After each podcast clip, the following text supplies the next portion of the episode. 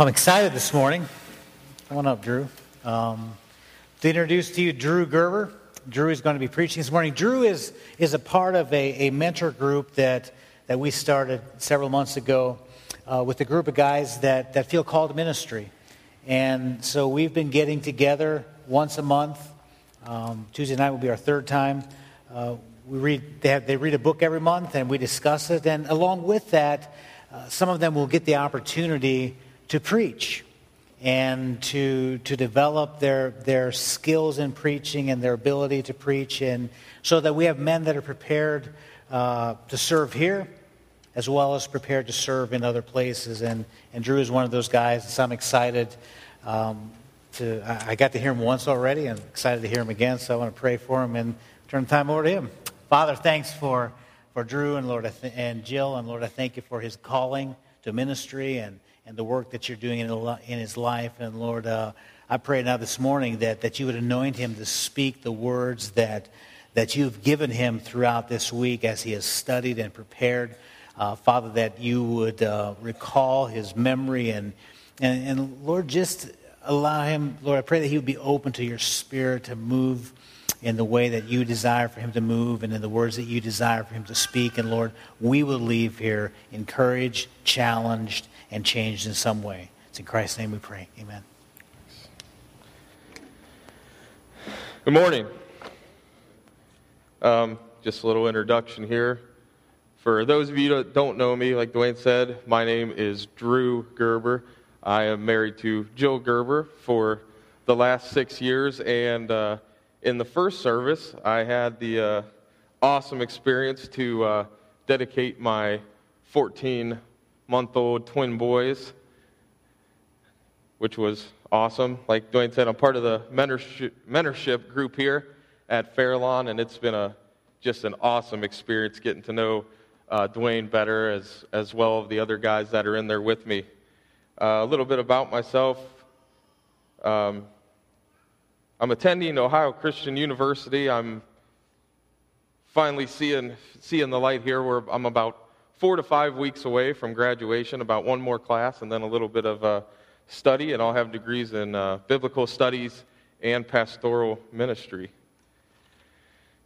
And I know some of you out there are probably saying, wow, Drew's up on the pulpit, so just bear with me here. And uh, the last few weeks, we've been going through the book of Galatians. The Judaizers have moved into the church at Galatia they're, they've come in, they're preaching again legalism. They're preaching again ceremonial and ritualistic laws above or to go with salvation through Christ. In a lot of ways, we're facing the same struggles today that they faced back then. Modern day Judaizers. Different things the world's throwing our way, saying, You're not right, you're intolerant, you're even bigots at times. This is what's happening in Galatia right now. The Judaizers have come in, they're preaching their own agenda. They're preaching law. They're saying these things because I think it's important to realize they're Jews, just as Paul was a Jew. They're jealous. They see the relationship he's built with this church, and they're jealous. So they say, let's swoop in. Let's, swoop in when they're vulnerable, when their faith is new, after he's just left. Let's get in there now and let's push our agenda of law so that maybe these Galatians will have the same relationship with us that they have with Paul. The last few weeks, we've seen a, a side of Paul. I mean, he's been, he's been angry. He can't believe it. He's, he's saying to them, I was just here. I just, I just told you about the grace God has poured out on you. I just told you about his son that I sent, that he sent for, to die and cleanse you of your sin. I was just here. You don't need these laws anymore. That's not what God wants out of you. He wants your faith. He doesn't want your self righteous rituals and ceremonies. We're going to see a new side of Paul. He's not really mad anymore. In a way, I think a lot of parents on one side, children on the other, can relate to this pretty easily. It's that I'm not mad, I'm disappointed. When my brother and I, I think I was 10 or 11, I think Aaron was 8 or 9, one of our favorite things to do was wrestle each other in the living room. I know that sounds funny, but we were kids. It was we were two boys. We liked to throw each other around.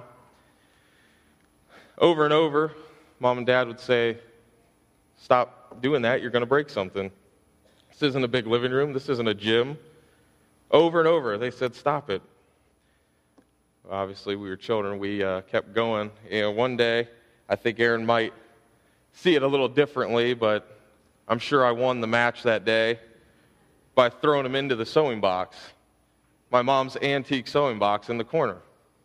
So you can imagine the sewing box didn't win, and both legs collapsed. Seeing that and not wanting to hear those words that every child fears wait till your father gets home. What did we do? Prop that bad boy up, went on our way. Now, I remember my mom sewing a lot, but she did fix our pants, our, our, our, play, our play clothes, what have you. So she decides, this is disputed as well. A week, two weeks, three weeks, a month, I'm not sure. She decides, oh, they got some ripped pants. I'm going to get in there, I'm going to fix some of these. So she goes to the sewing box, opens the lid, and it collapses. Well, she's thinking, it didn't just break itself. And I remember I do remember her being mad, but what I really remember, well, of course we were scared because, like, what's what she's going to tell Dad? He's going to get home, and that's uh, that's when the real punishment begins. But I remember them both standing there, and it wasn't so much that they were angry; it was more they gave us the the look, the just like, I mean, really, we we told you over and over again nothing good's going to happen out of wrestling in the living room. This is the look I think we're seeing from Paul. I think this is the look the Galatians were getting at this point. It seems they've figured out arguing's getting them nowhere. A little disappointment has set in. He's kind of at he's at the end. He's at his wits' end, and he's he's he starts to plead with them. He even refers to them as little children, because in the same way we have our children. The church was Paul's children at the time. He wasn't married, he was putting everything, investing everything into these churches. So he's saying, you know, I just, I mean, I'm disappointed. I can't believe you guys would, would revert back to such ways so quickly. I was just here. A lot of scholars say Paul was only gone for, I've seen anything from a month to two months to a year most of them agree he hadn't been gone that long. I'm going to read, uh, if you want to turn with me in your Bibles, to Galatians 4. We'll start in chapter 8 and go through verse 20. Uh, right now, I'll read 8 through 11. Formerly, when you did not know God, you were enslaved to those that by nature are not gods. But now that you have come to know God, or rather be known by God, how can you turn your back again to the weak and worthless elementary principles of the world? Whose slaves you want to be once more. You observe days and months and seasons and years. I am afraid I may have labored over you in vain. Paul's saying, once again, was everything, was I here? I mean, for no reason? Did I, did I explain to you where salvation comes from, the blood of Christ? It, it, it's, it's fairly easy. I just explained it to you. Why now are you letting yourselves succumb to these Judaizers, succumb to these laws they preach you. You were living in sin before I got here. You were pagans. You were worshiping deities that the Bible says are not even gods. You were making idols. I came, you took me in. I explained to you where how God is pouring out his grace, where salvation comes from the blood of Christ, and still you turn away from me. This isn't the first time this has happened. We can, we could see kind of a cycle. Old Testament days, it seems like every time somebody, a group, a church would get mad at God and say, You're not providing, you know, everything isn't going their way, they'd revert back to idolatry. If you have a Bible, you could turn with me to Jeremiah 2:11. And in Jeremiah 2:11 the prophet says, "I ha- has a nation ever changed its gods? Yet they are not gods at all, but my people have exchanged their glorious God for worthless idols." Again he says in Jeremiah 16:20 this time, "Do people make their own gods? Yes, but they are not gods." Now this had to take the Galatians back a little bit. They had to stop and think, "Oh, wait a minute. We're not building altars. We're not we're not building things out of wood and brass and metal and worshiping them. But Paul says that's, that's not my point here.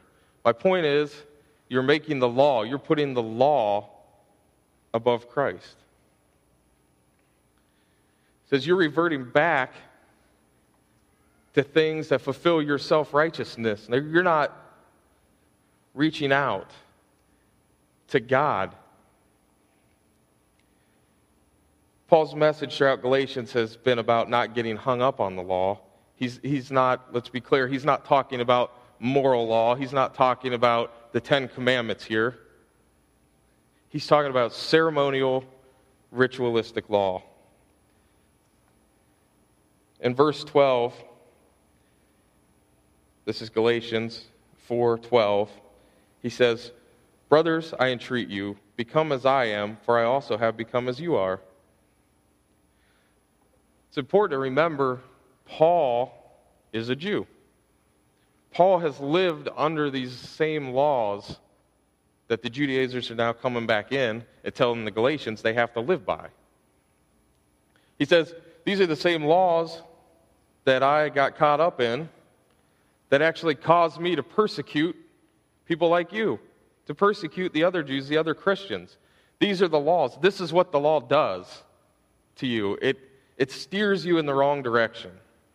Instead of just accepting the grace God has poured out on you, like he said it great here today, there was before that there was no there was no way for redemption.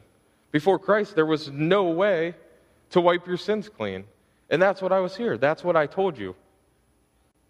We live in a different time, but still have a lot of the same struggles here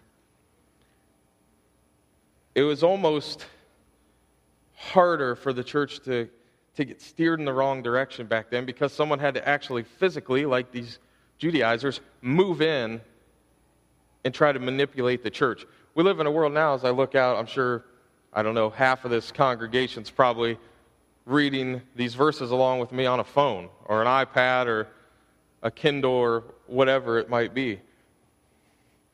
What we have to realize is these modern day Judaizers, these people that want to call us intolerant, call us bigots, steer us in the wrong direction, say we're not showing love because we're following this guideline we have in Scripture. It's easy for the Bible to be taken out of context. And when you have access to it so quickly without being entrenched in it, without actually studying it and understanding what it means, it's easy to take it out of context and use it as a tool even against the people that believe it, that believe in the literal translation of it. Verse 13, Paul goes on to say, You know, it was because of a bodily ailment that I preached the gospel to you at first. And though my condition was a trial to you, you did not scorn or despise me, but received me as an angel of God, as Jesus Christ. What then has become of your blessedness? For I testify to you that if possible, you would have gouged out your eyes and given them to me. Have I then become your enemy by telling you the truth? They make much of you, but for no good purpose. They want to shut you out that you may make much of them. It is always good to be made much of for a good purpose, and not only when I am present with you, my little children. There we see them bringing it down to their level for whom I am again in the anguish of childbirth until Christ is formed in you. I wish I could be present with you now and change my tone, for I am perplexed about you. Perplexed.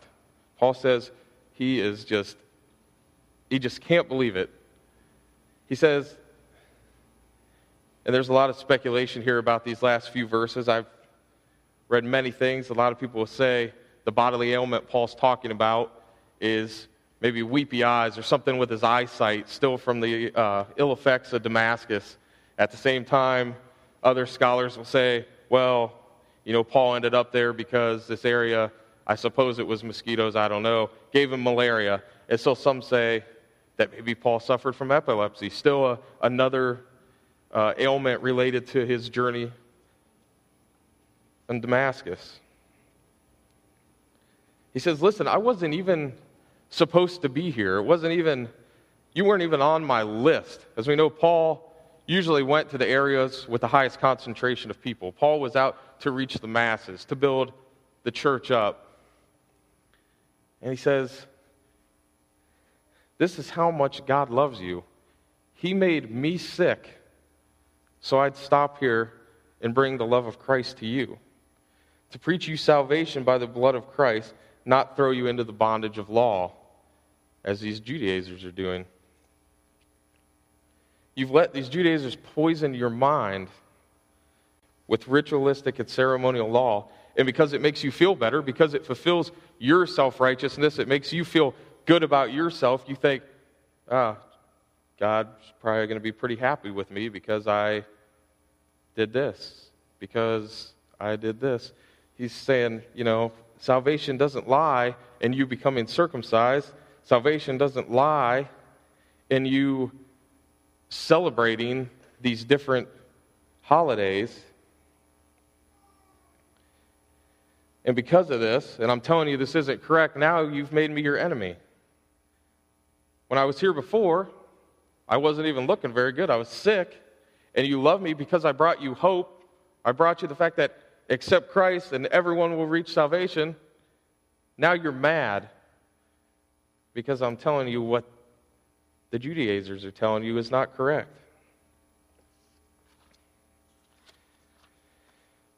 I think we've all, I'm a pretty young parent. Like I said, my children are only 14 months old. But I think a lot of us out here, a lot of us especially you parents with uh, you know grown-up children have had a time where you've seen them go down the wrong path where you've tried to, to build them up you've tried to do your best to explain to them how to live a godly life only to see them turn away from it at some point and walk away i think we've seen that with people in the church people we've really thought, wow, they are so grounded in Scripture. They, their faith is just unshakable. Only to hear a few days later, a few months later, a few years later, that they walked away. Something happened in their life. Someone affected them. Someone told them that what they were doing wasn't true, and they bought into it. At this point, I really think Paul is just so hurt now. I think that he might even be sitting there crying, pleading as he pens this letter to the Galatians, saying, Please, if, if you do anything, please come back to Christ.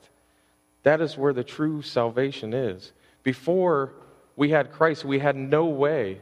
We were all lost. There was no way we could be saved. It is only because the justification that happened at the cross that you can have eternal life. A few challenges for everybody today. Parents, I think it's, it's vital that we're devoted to the scripture today. It's, it's vital that we understand that there are forces, there are people in the world that are coming after us. It's not just us individually, it's not just us as families. There's whole denominations struggling right now with what the world's telling them, calling them ignorant, calling them intolerant, calling them bigots, because they choose to follow Scripture instead of becoming one with what society says is okay. You need to live through that Scripture as the example to your children. When they see you fighting this off, being biblical, following Scripture, living your life, that's worthy of God, then your children have no other option but to watch you and learn from you and understand that this is, this is what I need to do. Not just talking to parents, but young adults out there, maybe you're planning on a family. The same thing goes for you. I know a lot of our young adults here at Fairlawn, it's fantastic because we're very missional. Go out. And as you're doing that, you're studying discipleship. You're studying how to go out and reach these people. Well, study too how to raise your family. The Bible's full of great references on how to do this. And I'd have a, a word for the children. I know, and there's probably quite a few people in the congregation today that know that I didn't always follow what my parents told me growing up. I didn't always follow what the godly people in my life were doing. So I've been there. I understand. It's hard at times. The world throws a lot at us. But, children, look at your parents. Look at your parents as examples of Christ here. Learn from their strength. Watch them. Become involved. Get into the Bible yourself. Discuss it with them. Ask questions. It's easy to revert back to legalism because it's easy. Follow this set of rules, perform this certain ceremony, engage in this certain ritual, and everything's going to be perfect. There's a lot of new religions sprouting up right now. We talk about these a lot in uh, my schooling and the different discussion forums. They talk about these different religions just popping up all over the place. And the one thing that is a constant is at the base of these is that they're easy.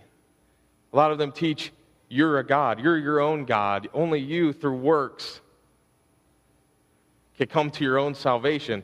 Well, that's pretty easy. I just got to behave myself, do some good things for somebody, help an old lady cross the street. I'll get into heaven.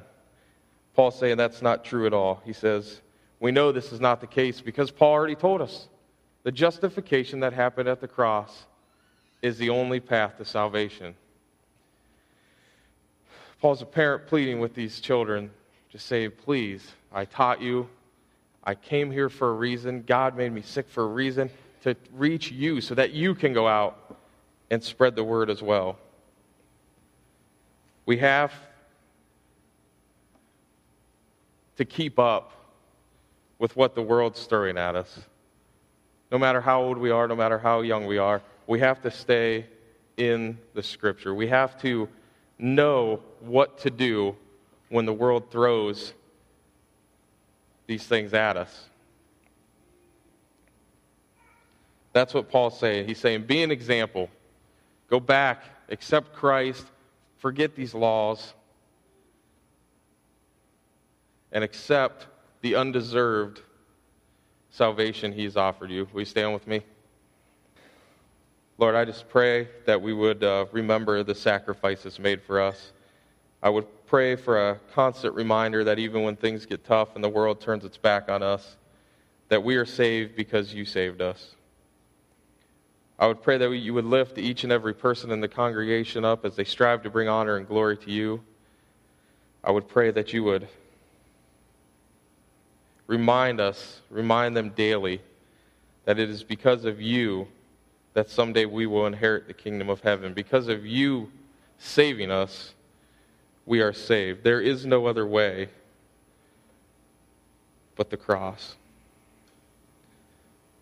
I would pray that you would just guide our hearts and anoint our lips with the things you would like us to share. Give us tough skin when the world wants to throw these different things at us. And build up your kingdom here on earth that we can honor and glorify you. It's in your name that we pray. Amen.